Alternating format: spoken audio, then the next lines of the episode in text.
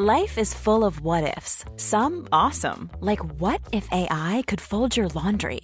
And some, well, less awesome, like what if you have unexpected medical costs? United Healthcare can help get you covered with Health Protector Guard fixed indemnity insurance plans. They supplement your primary plan to help you manage out of pocket costs. No deductibles, no enrollment periods, and especially no more what ifs. Visit uh1.com to find the Health Protector Guard plan for you. Quality sleep is essential. That's why the Sleep Number Smart Bed is designed for your ever evolving sleep needs. Need a bed that's firmer or softer on either side? Helps you sleep at a comfortable temperature? Sleep Number Smart Beds let you individualize your comfort so you sleep better together. JD Power ranks Sleep Number number 1 in customer satisfaction with mattresses purchased in-store. And now, save 50% on the Sleep Number limited edition Smart Bed for a limited time. For JD Power 2023 award information, visit jdpower.com/awards. Only at a Sleep Number store or sleepnumber.com. Millions of people have lost weight with personalized plans from Noom, like Evan, who can't stand salads and still lost 50 pounds. Salads generally for most people are the easy button, right? For me, that wasn't an option. I never really was a salad guy. That's just not who I am. But Noom worked for me. Get your personalized plan today at Noom.com. Real Noom user compensated to provide their story. In four weeks, the typical Noom user can expect to lose one to two pounds per week. Individual results may vary.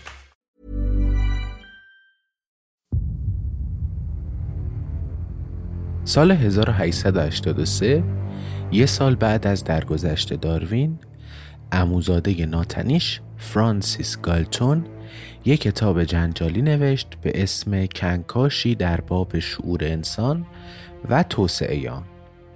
تو این کتاب گالتون یه طرح راهبردی برای بهبود نژاد انسان پیشنهاد داده بود. ایده ساده بود تقلید از ساز و کار فرایند انتخاب طبیعی.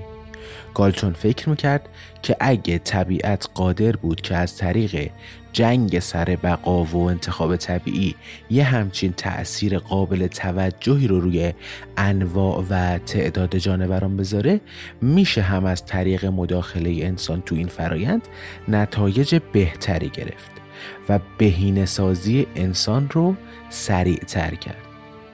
فکر می‌کرد که اگه ما بیایم قوی ترین و هوشمندترین انسان ها رو انتخاب کنیم و به صورت غیر طبیعی فقط به اونها اجازه تولید مثل بدیم تو طول چند دهه ما هم به نتیجه می‌رسیم که طبیعت رسیده یعنی تولید انسان های هوشمندتر، فعالتر و به صورت کلی کارآمدتر. گالتون برای معرفی و ارائه این مفهوم به یه اسم نیاز داشت. نوشت که ما به واژه یا عبارت کوتاهی نیاز داریم که بتواند مبین خوبی برای علم بهبود نژاد انسان باشد. علم مزبور این فرصت را به نژادها و خونهای برتر می دهد که بتوانند با سرعت بیشتری بر نژادها و خونهای فرودست چیره شوند و بقا پیدا کنند. برای گالتون واژه یوجنیکس همون واژه‌ای بود که دنبالش بود. واژه‌ای به معنی بهسازی نژادی. گالتون با انتخاب این نام به خودش افتخار می‌کرد. نوشت به اعتقاد من موضوع اصلاح نژاد انسان به زودی به یکی از مهمترین مطالعات علمی تاریخ بشر تبدیل خواهد شد. بنابراین برای این کار باید هرچه سریعتر تاریخچه خانواده ها را جمع آوری کنیم.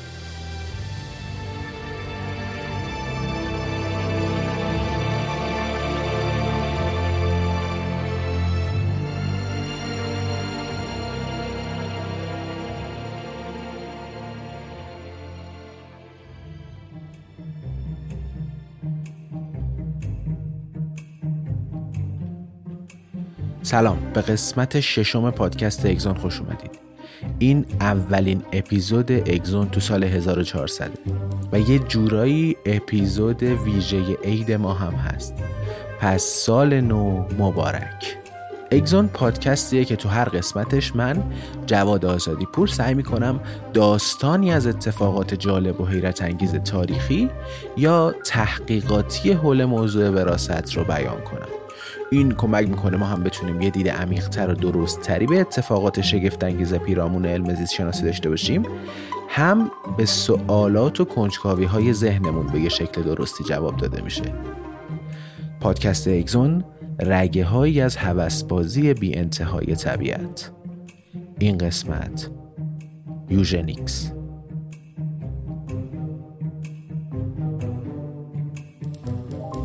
گالتون تو سال 1822 یعنی همون سال تولد مندل و 13 سال بعد از سال تولد اموزادش داروین به دنیا آمده بود. یه حس تو سایه بودن در برابر شخصیت های مندل و داروین داشت و از درون یه جور احساس بیکفایتی و ناکارآمدی می‌کرد. این حس همراه با اینکه طبق سنت خانوادگی همه باید به یه جایگاه درست و بالایی تو علم رسیدن تقویت هم می‌شد. پدر گالتون یه بانکدار ثروتمند بود و نفوذ زیادی تو بیرمنگام داشت. مادرش هم دانشمند، شاعر، پزشک و دختر آراسموس داروین بزرگ پدر بزرگ چارلز داروین بود. از همون کودکی هم معلوم بود که گالتون یه بچه باهوشیه. مثلا از دو سالگی خوندن و نوشتن بلد بود یا تو پنج سالگی مثل بلبل یونانی و لاتین حرف می‌زد. معادلات درجه دوم و تو هشت سالگی حل می‌کرد و مثل داروین هم سرگرم جمع کردن حشرات و سوسکا بود. منتها خصلت پشتکار و ذهن باز و منظم داروین رو نداشت. به خاطر همینم خیلی زود کار رو سوز کار رو ول کرد و رفت دنبال علایقات سرکش دیگه ای که داشت. یه مدت سعی کرد تو کمبریج تب بخونه ولی خب تو نیمه راه به ریاضیات علاقه بیشتری پیدا کرد و بی خیال تبابت رفت دنبال دنیای اعداد. ولی خب تو سال 1843 وقتی کم کم داشت آماده امتحان ریاضی می‌شد دچار یه جور حالت روان پریشی شد و مجبور به استراحت و خانه نشینی. تابستون 1844 وقتی داروین داشت اولین مقالش رو در مورد تکامل می نوشت گالچون در حال سفر تو مصر و سودان بود ولی دیدگاهش کاملا متضاد داروین بود. داروین با تماشای بومیای آمریکای جنوبی نظرش به احتمال وجود نیای مشترک و جد واحد جلب شده بود. ولی گالتون نظرش جلب به تفاوتا بود. نوشت که اینقدر نژادهای گوناگون و وحشی دیدم که تا آخر عمر نیازی به پیدا کردن مطلب دیگری برای تفکر و مطالعه پیدا نخواهم کرد. تو سال 1859 کتاب منچه حیوانات داروین به دست گالتون رسید. گالتون هم اون رو خوند. وقتی میگم خوند یعنی بلعیدش. زیر و رو کرد کتابو. و نظر داروین براش مثل شک الکتریکی بود. هم حسودی شده بود از اینکه عموزادش همچین کشف بزرگی کرده هم با وجود همه این حرفها داروین رو تحسین می‌کرد. و همین که از مطالب کتاب شگفت انگیز شده بود. نوشت که احساس من اکنون این است که به سرزمینی از دانستنی ها پا گذاشتم. سرزمین بکری که گالتون رو مجذوب کرده بود همون قلمروی انتقال های موروسی بود. گالتون فکر می‌کرد که اگه اموزادش نیمی از معمای بزرگ انتقال صفات رو حل کرده حالا نوبت اونه که نیمه دیگر رو حل کنه. تو میانه دهه 1860 گالتون مطالعاتش رو در مورد انتقال صفات موروسی شروع کرد. مثلا یکی از نتایج ایده جمول داروین همون نظریه‌ای که اطلاعات وراثتی تو جریان خون در حال شناوری هستند اینکه احتمالا نقل و انتقالات خون از یه فرد به فرد دیگه باعث انتقال اون جمول ها و صفت های موروسی هم میشه و این کار احتمالا انتقال صفت های موروسی رو از مسیر خودش خارج می‌کنه. گالتون دست به کار شد و آزمایش انتقال خون رو روی خرگوش شروع کرد. خون یه خرگوش رو می‌کشید و تزریق می‌کرد به یه خرگوش دیگه. حتی تو یه دوره سعی کرد آزمایش های خودش رو روی گیاهان هم انجام بده. منتها آزمایشگری و صبر و تجربه مندل رو نداشت. علاوه بر اون مهارت مندل هم به گالتون نرسیده بود.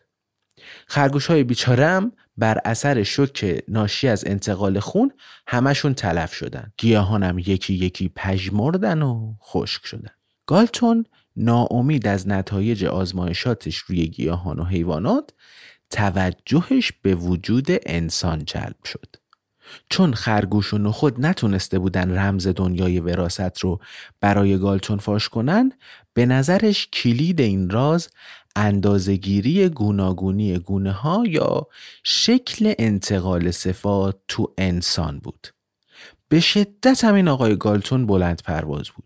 یه روند بر اساس ذهن خودش اصولی درست کرد که از بالا به پایین ویژگی های انسان رو مرتبط با جنس شناسی می‌کرد. از هوش و ذکاوت و خلق و خو و قدرت جسمی و اینها بگیرین تا رنگ چشم و مو و رنگ پوست بدن.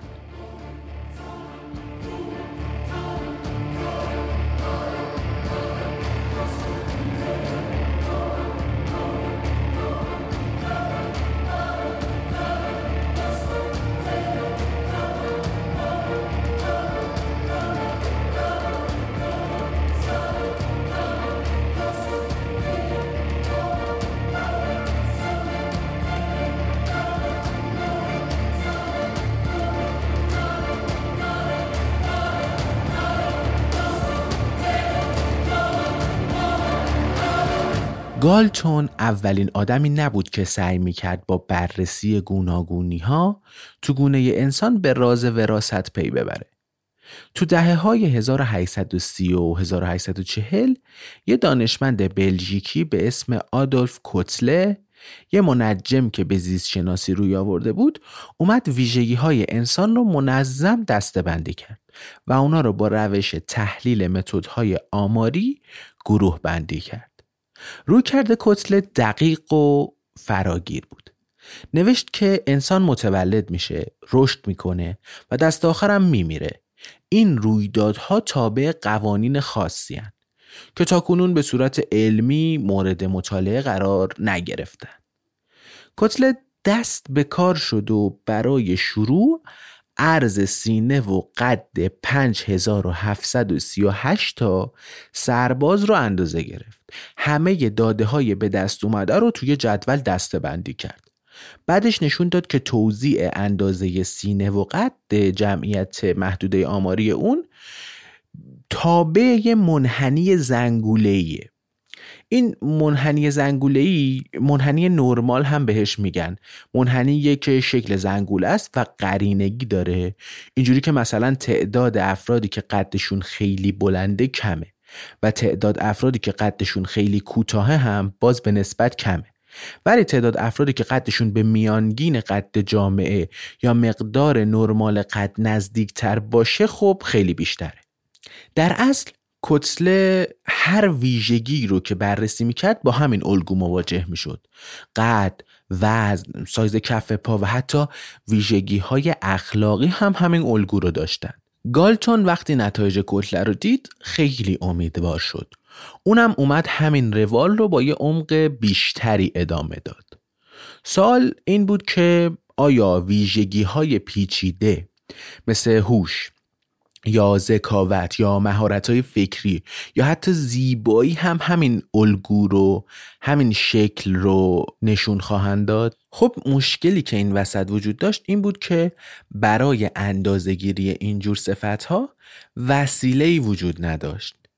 گالتون میومد هر جا که نیاز بود برای اندازهگیری این قسم ویژگی ها یه وسیله اختراع هم می‌کرد. مثلا برای اندازهگیری هوش گالتون اومد نمره امتحان ریاضی دانشجوهای دانشگاه کمبریج رو برد رو نمودار توضیح و دوباره همون اتفاق تکرار شد. نمودار درست شده دوباره یه نمودار زنگوله ای بود.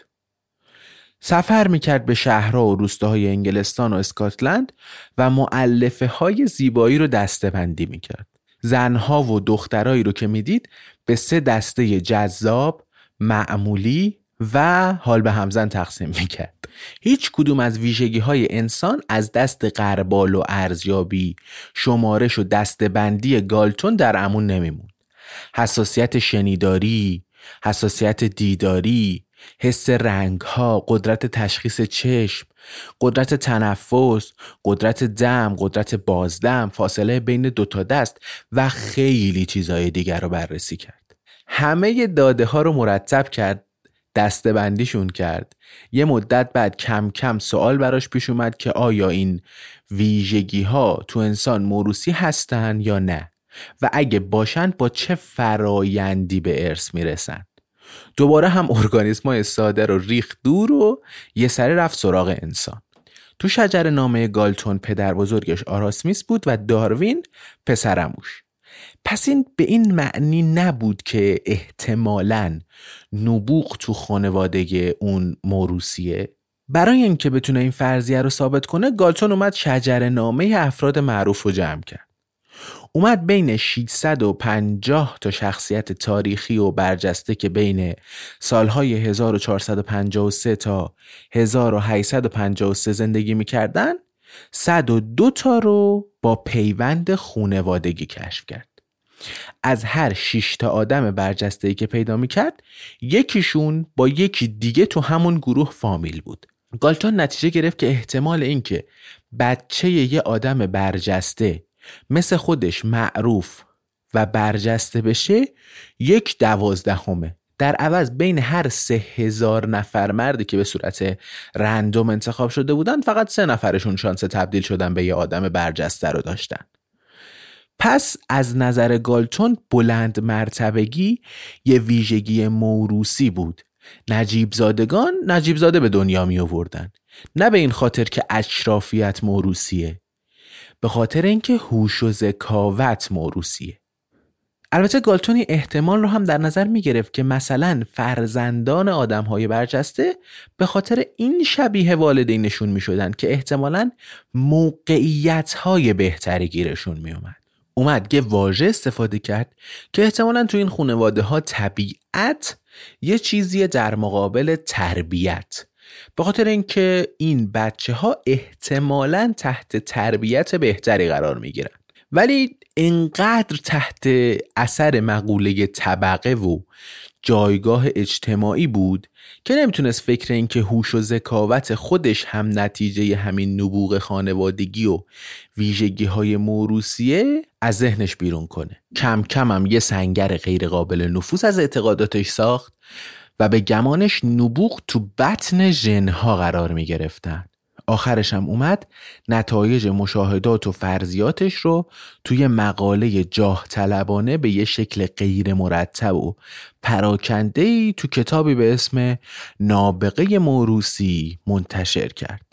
از این کتاب خیلی استقبال نشد داروین هم وقتی کتاب خوند خیلی مورد پسندش قرار نگرفت و یه نقد کمرنگی هم از کتاب نوشت نوشت که به نظرمون چیزی که انسانها رو از هم متمایز می‌کنه تفاوت فاحش تو هوش و ذکاوتشون نیست بلکه تو همیت و سخت کوشی اوناست گالچون هم کم کم غرورش رو کنار گذاشت و بررسی شجر نامه ها رو متوقف کرد Francis Galton was a great quantifier. He liked to quantify height, hair color, you know, what is the chest size of an average man? What is the uh, thigh length of an average man? Even things like intelligence. Galton had a theory that talent, as he called it, what we would call intelligence, seemed to run in families. And so it quickly occurred to him if we can get people with high talent to mate with each other, prevent people with low talent from mating with each other, we will, within a few generations, create this race of supermen. اینجا به نظر می‌رسه که گالتون کم کم ضعیف بودن استدلالش روی این شجر نامه ها رو خودش هم فهمیده. به خاطر اینکه کم کم استدلالش تغییر کرد و سعی کرد یه روش قدرتمندتری رو امتحان کنه.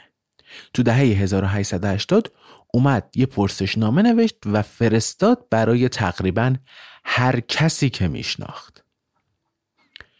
تو اون پرسشنامه خواسته بود که افراد با بررسی ویژگی های خونوادگی اطلاعات مربوط به قد و وزن و رنگ چشم و اینجور چیزهای مربوط به خودشون فرزندانشون والدینشون و یه نسل قبلتر از اون رو براش جمع کنن و اینو براش بفرستن. چون هم وضع مالی خوبی داشت به هر کی که پرسشنامه رو پر می‌کرد یه دستمزد خوبی می‌داد و اینجوری تونست یه جامعه آماری خوب به دست بیاره.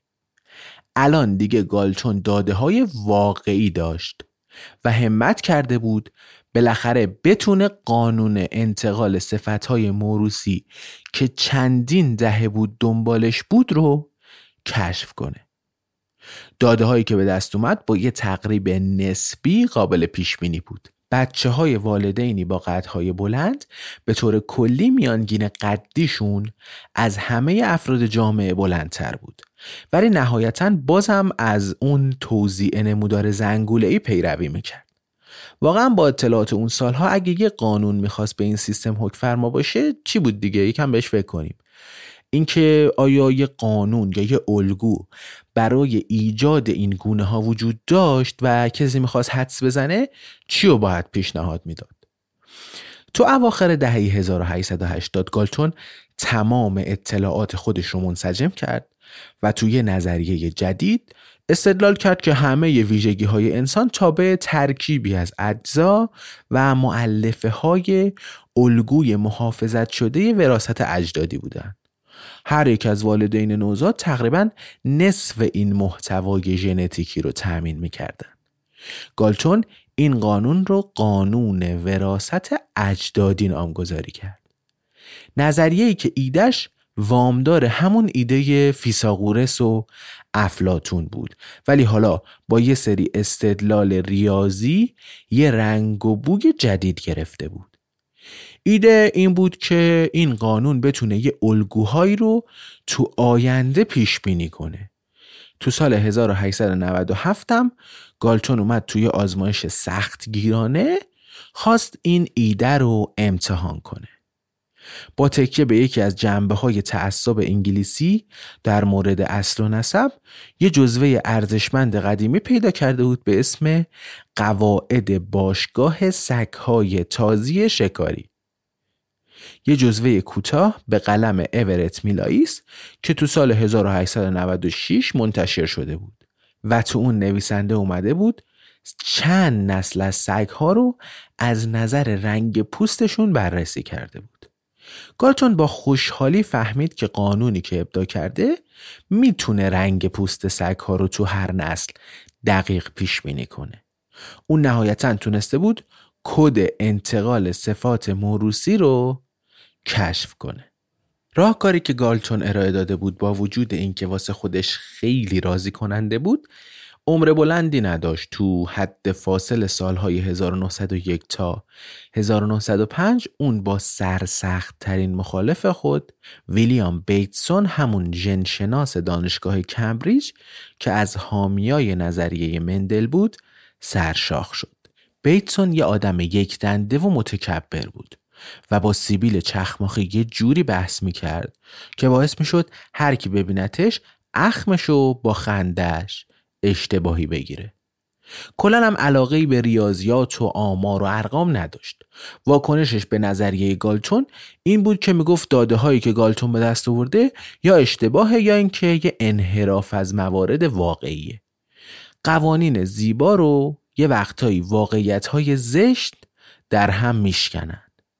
با وجود اینکه نتیجه معادلات و کسرهایی که گالتون به دست آورده بود نتیجه جالب و دلنشین و جذابی بودن ولی خب آزمایش های بیتسون یه واقعیت دیگر رو نشون می‌داد اینکه اون چیزی که دستور انتقال صفت های موروسی رو می‌داد واحدهای مجزای اطلاعات بودن نه کسرهای یک دوم و یک چهارمی که به وسیله ارواح اجدادی ارسال می شدن. منتها گالتون با وجود همه سابقه غیر علمیش و دوریز با وجود همه تلخی و بیعصابیش جفتشون داشتن درست می‌گفتن.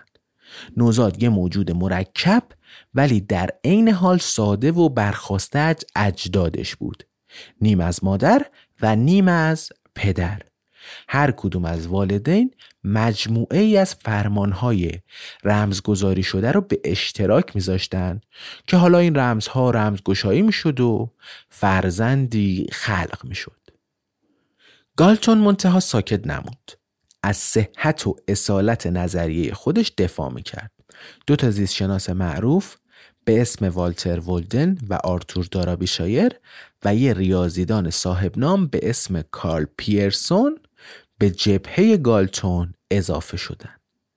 صحنه تبدیل شد به یه جنگ تمام ایار ولدن یه روزی استاد بیتسون تو کمبریج بود و امروز تبدیل شده بود به یکی از اصلی ترین مخالفهاش. ولدن تحقیقات بیتسون رو به شدت ناقص و تحقیقات دوریز رو بیپایه و اساس می‌دونست. این بیتسون و دوریز اگه داستان کاملشون رو می‌خواید برید اپیزود تقلب یعنی اپیزود قبلی اگزون رو بشنوید.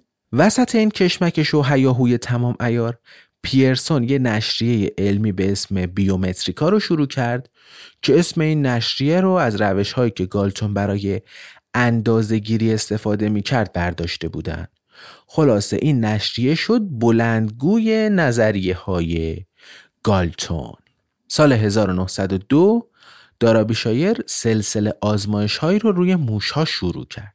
به این امید که بتونه یه بار برای همیشه اعتبار فرضیه مندل رو زیر سوال ببره. اومد و هزاران موش رو زادگیری کرد تا بتونه نظریه گالتون رو اثبات کنه.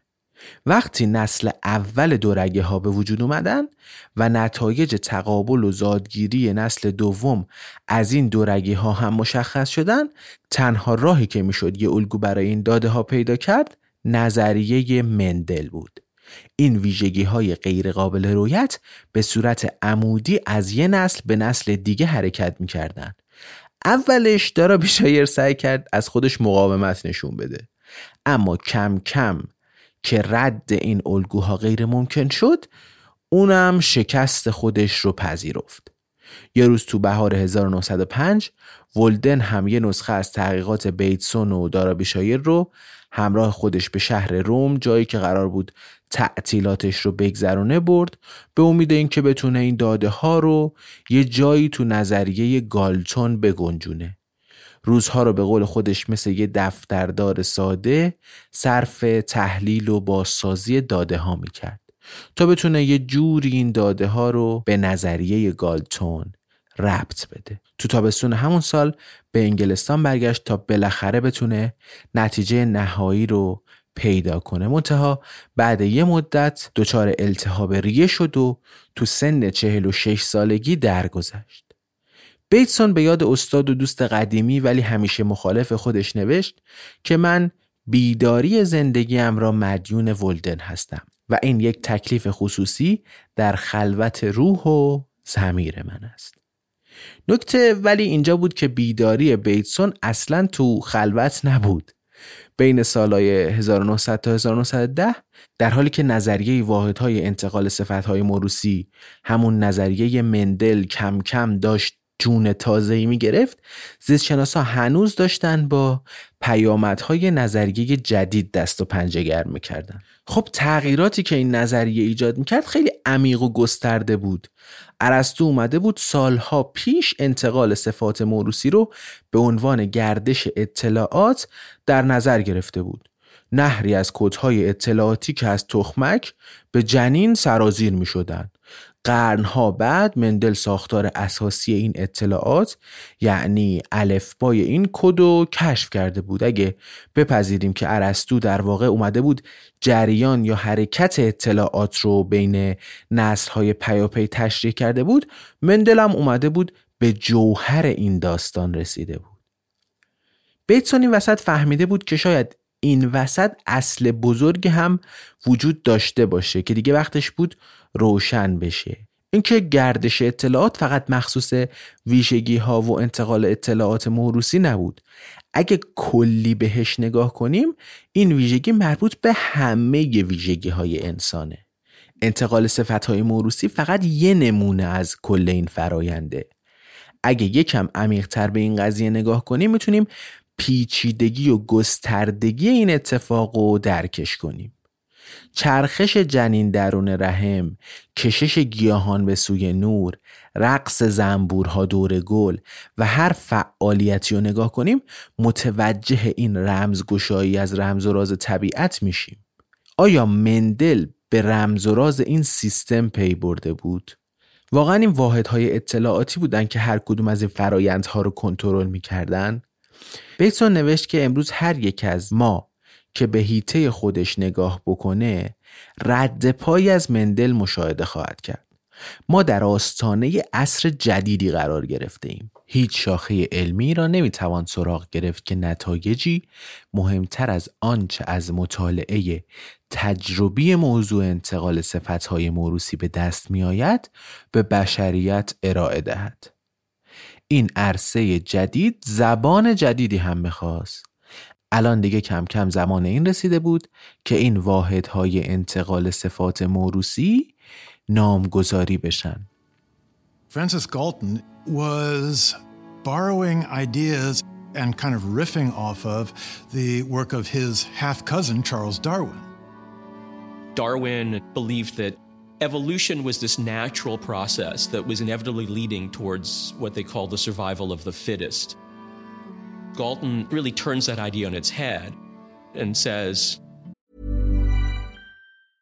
Life is full of awesome what ifs, and some not so much, like unexpected medical costs. That's why United Healthcare provides Health Protector Guard fixed indemnity insurance plans to supplement your primary plan and help manage out of pocket costs. Learn more at uh1.com. Quality sleep is essential. That's why the Sleep Number Smart Bed is designed for your ever evolving sleep needs. Need a bed that's firmer or softer on either side? Helps you sleep at a comfortable temperature? Sleep Number Smart Beds let you individualize your comfort so you sleep better together. JD Power ranks Sleep Number number 1 in customer satisfaction with mattresses purchased in-store. And now, save 50% on the Sleep Number limited edition Smart Bed for a limited time. For JD Power 2023 award information, visit jdpower.com/awards. Only at a Sleep Number store or sleepnumber.com. you know, natural selection isn't working very well.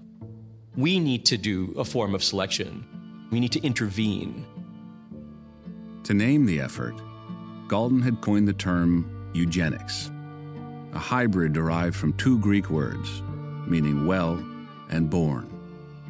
واژه اتم برای اولین بار تو سال 1808 توسط دالتون وارد فرهنگ لغات علمی دنیا شده بود و تو تابستان 1909 تقریبا یک قرن بعد از این اتفاق یک گیاهشناس دانمارکی به اسم ویلیام یوهانسن یه واژه بینظیر و خاص رو برای واحدهای انتقال صفتهای موروسی پیدا کرد.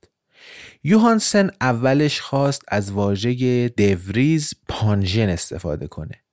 ولی چون این واژه مفهوم غلطی در مورد انتقال صفتهایی که داروین بهش معتقد بود رو تو دلش داشت تصمیم گرفت که واژه ژن رو انتخاب کنه که کوتاه شده همون کلمه پانژن بود.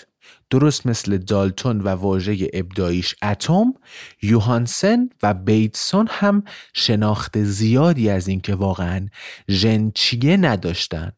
ماده ای که اونو می ساخت ساختار فیزیکی یا شیمیاییش محل حضورش تو بدن یا حتی سازوکار عمل کردیش. همه اینها مبهم بود. این کلمه بیشتر از اینکه فرایندی و تو اون زمان معرفی کنه نشون دهنده یه مفهوم انتظایی بود. اون زمان ژن با اون چیزی که انجام می‌داد شناخته می‌شد. نوعی حامل اطلاعات موروسی یوهانسن نوشت که زبان خدمتگزار ماست اما می‌تواند ارباب و سرورمان هم باشد. البته بجاست که مواردی که مفهوم جدید یا بازنگری شده ای توسعه مییابد نام جدیدی را برگزینیم من واژه ژن را پیشنهاد می‌دهم. ژن چیزی جز یک واژه کوچک کاربردی نیست و برای بیان واحدی قابل استفاده است که پژوهشگران مدرن پیروی اندیشه های مندل از آن سخن می‌گویند. این واژه به هیچ وجه متکی به فرضیه یا نظریه ای نیست و صرفا بیانگر این واقعیت مشهوده که بسیاری از ویژگی های جانداران یه جوری منحصر به فرد و طبیعتا مجزا و قابل تشخیص هم هستند. تو قلم روی علم البته هر واژه‌ای یه نوع فرضیه هم هست یعنی به خودی خود تو دلش ایده و تفکری رو مخفی کرده نام علمی ممکنه هزاران سوال رو در پی داشته باشه. انتخاب ژن هم دقیقا همین کارو کرد. اینکه ساختار فیزیکی و شیمیایی ژن چیه؟ یا فرایند دستورالعملها و فرمانهای ژنتیکی اصول ارثی یا ژنوتیپ چیان؟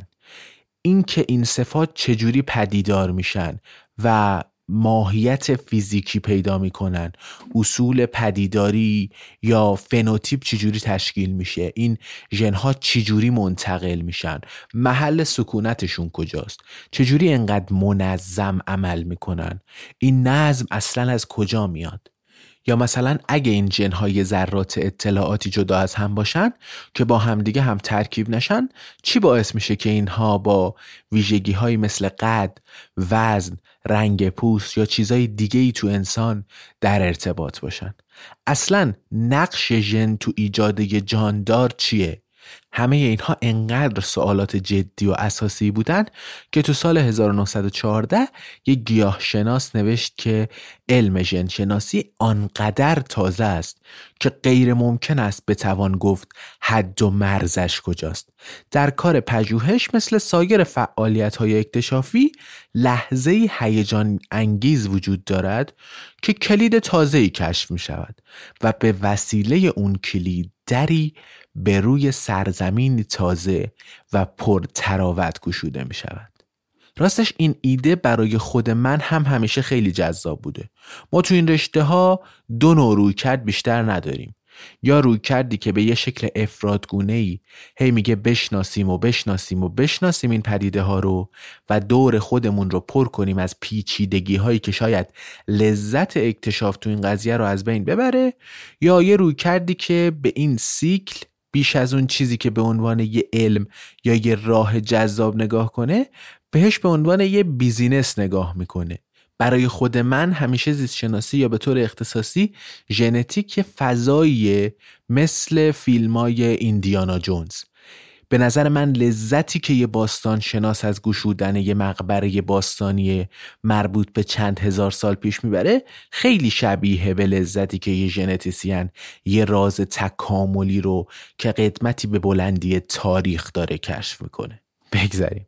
وقتی تو گوشه و کنار دنیا زیست شناسا داشتن برای پذیرفتن نظریه مندل سر و دست میشکوندن فرانسیس گالتون داشت تو خونه کوچیکش تو محله راسلند گیت مناظر دلپذیر هاید پارک لندن رو تماشا می‌کرد و مشغول سرخوردگی خودش بود. گالتون با یه بیتفاوتی و بیعلاقگی این بحثا و کشمکش های بین زیست شناسا رو تماشا می‌کرد. اینکه این ژن ها قابل تقسیم باشن یا نباشن براش خیلی مهم نبود. چیزی که مهم بود و ذهن گالتون رو فکری کرده بود این بود که این الگو رو می‌شد به یه شکل مصنوعی تغییر داد یا نه. به یه بیان دیگه میشه گفت این فرایند رو میشه در راستای خیر و صلاح بشر تغییرش داد یا نه. گالتون اومده بود پیشا پیش یه اسم هم برای این فرایند انتخاب کرده بود. یوژنیکس یا بهسازی نژادی. کلمه ای به معنی اصلاح و بهبود نژاد انسان از طریق انتخاب دلخواه صفات و ویژگی های مطلوب ژنتیکی و زادگیری هدفمند این حامل های انسانی. برای گالتون بهسازی نژادی صرفا به معنی جنبه های کاربردیش بود. مثل اون کشاورزی که دوست داشت میوه های مرغوب تری داشته باشه. گالتون هم دوست داشت انسان های مرغوب تری رو به وجود بیاره. نوشت که کاری رو که طبیعت کورکورانه به کندی بیرحمانه و خشن انجام میده انسان می‌تونه خودش با یه آینده نگری با یه سرعتی با ملاحظه و عطوفت انجامش بده. و چون چنین کاری رو انسان می‌تونه انجام بده پس وظیفشه که بیاد و این کار رو انجام بده. گالتون اولین آدمی بود که این ایده رو تو تاریخ بیان می‌کرد. برای اولین بار سال 1869 سی سال قبل از بازکشف نظریه مندل تو کتاب نبوغ موروسی این حرفها رو زده بود. اما اون زمان این ایده رو نیمه کاره رها کرده بود تا رو نظریه انتقال صفت های موروسی کار کنه. ولی وقتی تو قضیه انتقال صفات شکست خورده بود دوباره برگشته بود سر ایده جذاب ولی خطرناک خودش. راستش برای خود من شخصیت گالتون به عنوان یه آدمی که تفکرات تلخ و منفی و سفت و سختی داره خیلی جذاب این آدم. اینکه یه آدم اینقدر می‌تونه نقش یه بدمن رو جدی بازی کنه و به اعتقادات خطرناکش پایبند باشه راستش جذابه برام.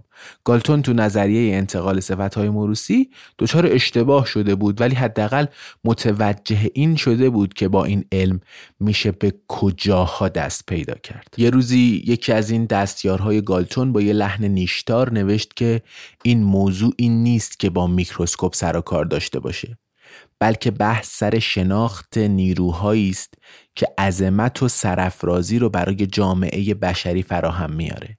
ایده این بود که ما می‌تونیم خودمون به عنوان انسان خودمون رو اصلاح کنیم تا بتونیم زودتر و بهتر حتی به اون بشر بینقص به اون انسان کامل که قرن هاست منتظرشیم برسیم. و خب چی از این جذابتر؟ We have to find a way to have people who are poor and who have all these diseases and all this bad genetic structure produce less.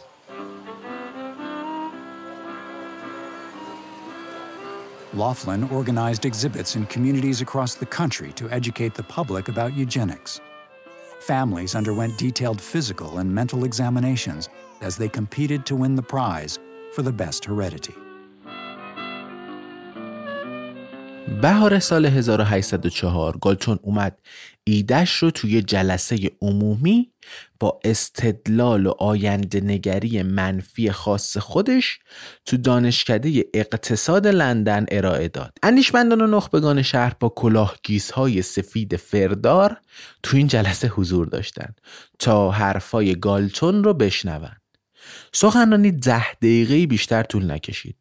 گالتون معتقد بود وقت این رسیده که بهسازی نژادی مثل یه دین جدید جایگاه خودش رو بین مردم و دولت پیدا کنه. خیلی با اعتماد به نفس می‌گفت که همه جانداران می‌دانند برای این که بتوان نقششان را به نحو احسن در زندگی ایفا کنند سالم بودن بهتر از بیمار بودن قوی بودن بهتر از ضعیف بودن و شایستگی بهتر از بیکفایتی است. در یک کلام یک گونه خوب بودن بهتر از یک گونه بد بودن است و این امر برای انسان نیز صادق است. چیزی که برای خود من عجیب و جالبه یادتون هست تو اپیزود دو ما با هم بحث کردیم که داروین چقدر اکراه داشت چقدر ترس داشت سر تطبیق نظریش با تکامل انسان. حالا گالتون اومده بود پا رو چندین قدم جلوترم گذاشته بود و داشت راهکار می‌داد برای تغییر روند تکامل انسانی. واقعا عجیبه که یه پسرمو می‌تونه اونقدر محافظه کار باشه و یه پسرمو می‌تونه اینقدر بیپروا باشه. هدف اصلی بهسازی نژادی سرعت بخشیدن به فرایند انتخاب شایسته ترین و سالم ترین ها بود. و طبیعتا گالتون باید براش راهکار ارائه می‌داد. اومد و راهکار زادگیری انتخابی بین قوی ترین ها رو پیشنهاد داد. استدلال کرد که میشه وصلت های زناشویی رو از راه اعمال فشار اجتماعی کنترل کرد.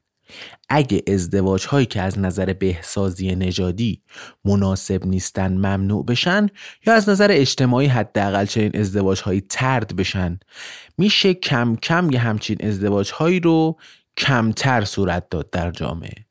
گالتون پیشنهاد می‌داد که بیایم سوابق برترین ویژگی های بهترین خانواده ها رو توی جایی جمع کنیم و ازشون یه مرجعی بسازیم.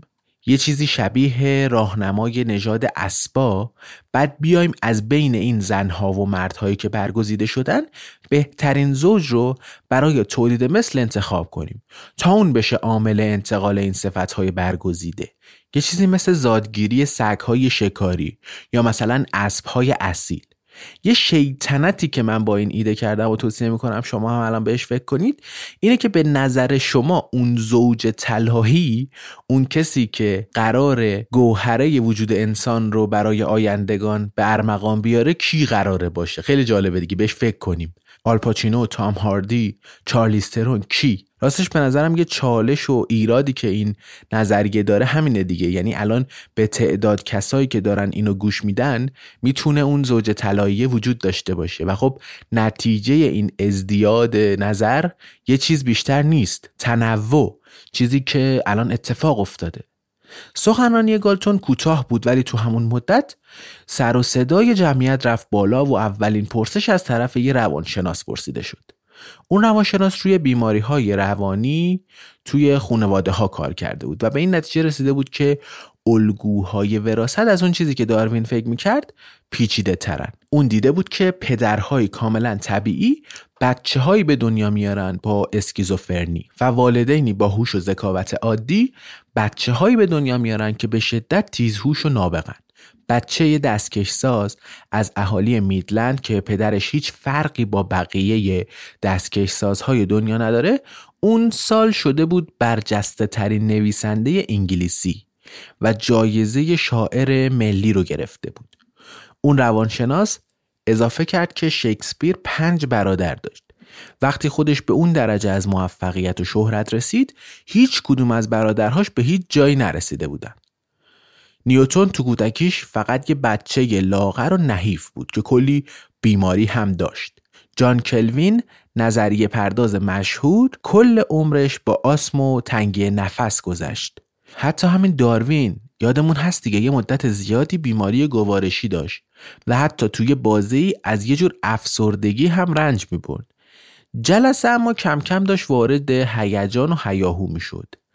جی ولز رمان نویس معروف بریتانیایی با وجود اینکه با مفهوم اصلاح نژادی غریبه نبود و تو کتاب معروفش ماشین زمان نژاد انسانی رو متصور شده بود که برگزیده تر و شایسته تره برای حیات وقتی با ایده گالتون مواجه شد با کلیت ایده و اینکه باید به سمت تولید نسل برگزیده انسان بریم موافق بود.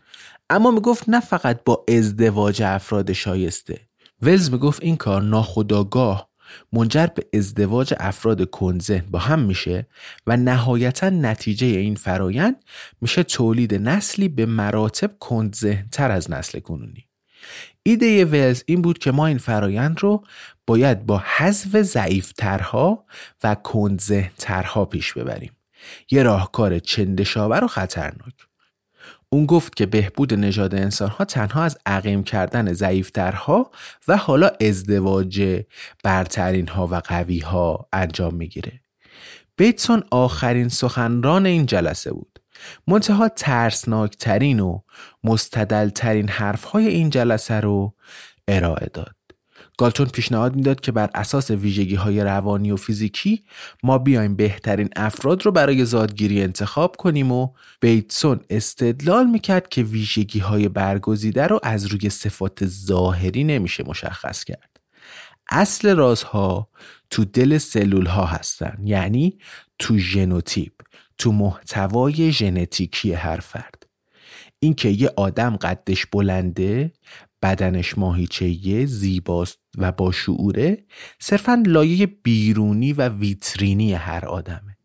اصل قدرت حقیقی بهسازی نژادی و انتخاب برترین ها تو دل شکل دستکاری ژنها بود نه تو انتخاب اون ویژگی ها هشدار می‌داد که در آینده نچندان دور روشن خواهد شد که انتقال صفات موروسی تابع قانونی دقیقه و به طور حیرت انگیزی ساده است.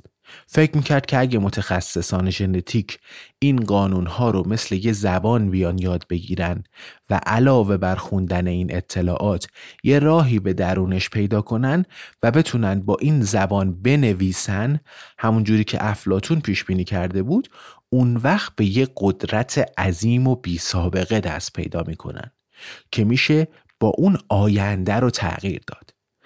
من فکر می‌کنم توی یه اپیزود دیگه اینو گفتم که خیلی وقتا ژنتیسین ها تو گذشته و حال فکر به این کردن که اگه ما بالاخره بیایم این زبان رو کشف کنیم و به کارش ببریم برای ساخت انسانهای به شدت باهوشتر و کارآمدتر تو آینده دیگه آلماس دان و ما می‌تونیم برسیم به اون آرمان شهر رویاییمون.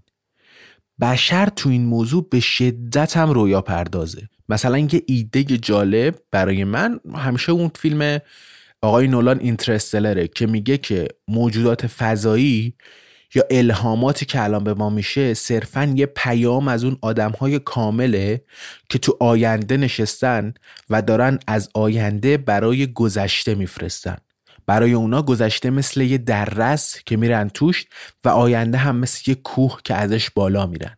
منتها تو این صد سالی که از این جلسه تو دانشگاه اقتصاد لندن میگذره و طبق اون چیزایی که من می‌دونم از زیست شناسی ژنتیک و بایوتکنولوژی بشر هر چقدر جلوتر میره تو این حوزه بیشتر به این نتیجه می‌رسه که نهایتا یه بچه سه ساله است تو ساحل اقیانوس. ما فقط پامون از آب اقیانوس خیس شده. ولی سهم ما از این اقیانوس ندونسته های رازهای وراثتی فعلا فقط خیز شدن پاهامونه Uh, there was another movement that inspired support on a nonpartisan basis at the turn of the last century, and that was the eugenics movement, the science of better breedings. Ladies and gentlemen, you were wise to come tonight because you were about to hear from uh, four of the leading thinkers in America on the history and constitutional significance of this dark period in American history that reminds us that enthusiasm for new technologies, uh, which seem uh, forward thinking in their times, may have effects that history will come to. سخنرانی گالتون اون تایید و تحسینی که دنبالش بود رو در پی نداشت. بعدها گله می‌کرد که احتمالا مخاطبینش چهل سال عقبتر از زمان خودشون بودن. منتها گالتون ناخواسته انگشت روی موضوع حساس و مهم میگذاشته بود. ایده گالتون بیشتر تأثیر گرفته از ترس اشراف زادگان اون زمان از چیرگی افراد طبقه متوسط روی اشراف زاده ها بود. منتها نه گالتون نه هیچ کس دیگه ای نمی‌تونست جلوی این موج جدید اصلاحات ساختاری رو بگیره. تو سال 1906 این طوفان سهمگین تمام جنبه های مختلف جامعه رو در بر گرفته بود. مردهای طبقه کارگر دیگه حق رأی داشتند. منتها گالتون هنوز معتقد بود که توانمندسازی سیاسی طبقه کارگر منجر به توانمندسازی ژنتیکی اونا میشه.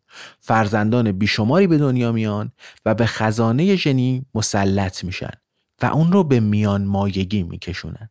شعور انسان متوسط به زوال کشیده میشه و انسانهای کم شعور دنیا رو می‌گیرن. از نظر گالتون تولید مثل زنها و مردهای کم عقل یه تهدید بزرگ ژنتیکی علیه بشریت به حساب می اومد. نگران جامعه بود که دست این فرودستان ژنتیکی میافته. یه عده هم اومدن گفتن که آقا جان همون جوری که مندل برای مطالعه دقیق تر روی نخودها مجبور بود بوته های ناخالص یا علف های هرز را از بین ببره ما هم مجبوریم برای اطلاع نژاد انسان این نژادها رو از بین ببریم حواسمون هست الان داریم سی چهل سال بعد از مندل رو بحث می‌کنیم. یعنی نه کشفی شده بود نه اتفاقی افتاده بود و این نظریه ها کم کم داشت تو جامعه شکل می‌گرفت. گالتون تو آخرین سالهای عمرش فقط به ایده بهسازی نژادی فکر می‌کرد و با اونا درگیر بود. نهایتا تو سال 1909 گالتون نشریه بهسازی نژادی رو راه انداخت که نه فقط تولید مثل انتخابی بلکه عقیم سازی انتخابی رو هم ترویج می‌داد. کار انقدر بالا گرفت که تو سال 1911 یه رمان عجیب به اسم نمی‌توانم بگویم کجا چاپ شد که توش آرمان شهر رو توصیف می‌کرد که نصف جمعیتشون نامناسب بودن ناباب بودن نامرقوب در نظر گرفته شده بودن و از تولید مثلشون جلوگیری می‌شد. روز 24 ژوئیه 1912 یه سال بعد از مرگ گالتون اولین همایش بین المللی بهسازی نژادی تو هتل سسیل لندن برگزار شد. همه نخبگان عصر حضور داشتن از وینستون چرچیل تا الکساندر گراهام بل. رئیس همایش لئونارد داروین فرزند چارلز داروین بود مدعوین از سرسرای بزرگ ورودی هتل که با سنگهای مرمر پوشیده شده بود و یه تاق گنبدی شکلی داشت وارد نمایشگاهی از پرسره گالتون و شجر نامه های خونوادگیش می شدن. سخنرانی ها بیشتر در مورد راهکارهایی بود که چجوری می‌تونیم با دستگاری های ژنتیکی قد بچه ها رو بلند کنیم بیماری سر رو درمان کنیم یا الگوهای ژنتیکی اعتیاد یا تبهکاری رو کشف کنیم ولی بین سخنرانی ها دو تا مورد تکون دهنده وجود داشت که توجه همه رو جلب کرد. اولی یه گزارش پرشور و مفصل از تایید بیچون و چرای آلمان ها از مقوله‌ای به اسم بهداشت نژادی بود. یه نوع پیشگویی ترسناک از اون چیزی که داشت اتفاق میافتاد. سخنرانی دوم که ابعاد بلند پروازانه تر و بزرگتری هم داشت رو یه گروه از آمریکاییان بیان کرد. تو امریکا جنبش بهسازی نژادی تبدیل به یه جنبش بیپرده ملی شده بود. اصلا یه جایی وجود داشت به اسم دفتر ثبت اسناد بهسازی نژادی. یه کتابی هم داشتن این جنبش که مثل انجیل بود براشون. کتابی به اسم انتقال صفات موروسی در ارتباط با بهسازی نژادی. و اون کتاب سالها به عنوان منبع اصلی درس ژنشناسی استفاده می‌شد. تفکرات امریکایی جماعت دیگه جوگیر، افراطی، سطحی، کمی هم متوهم. اروپایی ها اما اون زمان هنوز درگیر نظریه ها و ایده ها بودن. ولی نماینده اون مجموعه امریکایی فردی بود به اسم بلیکر ون واگن داشت از عملگرایی تو این رشته تو امریکا حرف می‌زد اینکه تو امریکا داره تلاش های اتفاق میفته برای حذف رگه های نامرغوب ژنی. اونجا دارن اردوگاه هایی می‌سازن که افراد نامناسب رو اونجا سکونت بدن که تولید مثل نکنن. چند تا کمیته پزشکی هم تشکیل شده تا زنان و مردانی که اونا فکر می‌کنن دارای شن نامناسب هستن رو عقیم کنن. مثل مبتلایان به سهر، تبهکارا، کرولال ها، افرادی دارای نقص عقلی، بیماران چشمی، افرادی دارای ناهنجاریایی تو استخون بندی، کتوله ها، مبتلایان به اسکیزوفرنی، بیماران دو قطبی و دیوانگان. یعنی 100 سال پیش اگه شما آستیگمات بودی یا مثلا آب مروارید داشتی امکان داشت یه جایی تو نیویورک یا نیو همشایر بیان بگیرن ببرن عقیمت کنن. ون واگن مدعی شده بود که حدود ده درصد از کل جمعیت خونه نامرغوب دارن و باید از تولید مثلشون جلوگیری کرد چون نمی‌تونن شهروند مفیدی تولید کنن. تو هشت تا ایالت امریکا قوانینی برای عقیم سازی تصویب شد. تو پنسیلوانیا، کانزاس، آیداهو ویرجینیا عقیم سازی های بیشماری انجام شد. تو سال 1912 بازرس کل بیمارستان های ایالتی کالیفرنیا با یه چهره بشاش اعلام کرد که ما پرونده بیماران عقیمسازی که مرخص می‌کنیم نگه میداریم و گاه و بیگاه هم گزارش های از اونها به گوش ما می‌رسه. اما تا کنون گزارش مشخصی از عوارض جانبی ناگوار به دست ما نرسیده است. Blue is my world since I'm without you. Gray, gray, my life is gray. Cold is my heart since you went away. Red, red, my eyes are red. Crying for you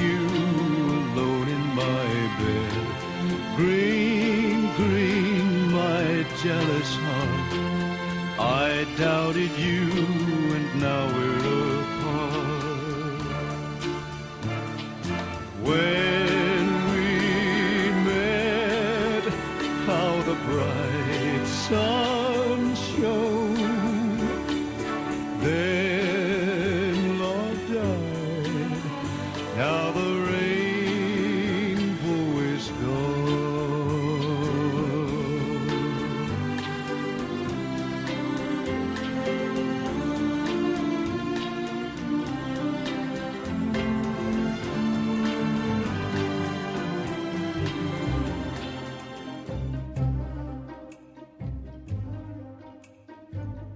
چیزی که شنیدید قسمت ششم پادکست اگزون بود.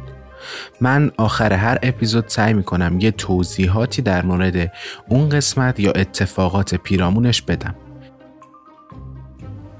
این اپیزود تا الان مفصل ترین قسمت ما بوده. ممنون میشم که نظرتون رو به بگین و برامون کامنت کنید نکته دیگه اینه که پادکست فارسی هنوز خیلی جوونه و مخاطب های زیادی بهش وارد نشدن. بیشترین کمکی که می‌تونین به ما بکنین اینه که پادکست رو به دوستا و اطرافیانتون معرفی کنین. این باعث میشه که اطلاعاتی که برای شما جالبه به دست دوستاتونم برسه و اطلاعات رایگان و به درد بخوری که پادکست ها دارن در دسترس آدمای بیشتری قرار بگیره. علاوه بر این بچههایی که پادکست درست میکننم انگیزه بیشتری پیدا می‌کنن و روز به روز کیفیت خروجی ها بهتر میشه اگزون رو علاوه بر تلگرام می‌تونید تو تمام اپهای پادگیر مثل Castbox، Google Podcast، اپلیکیشن پادکست اپل پیدا کنید.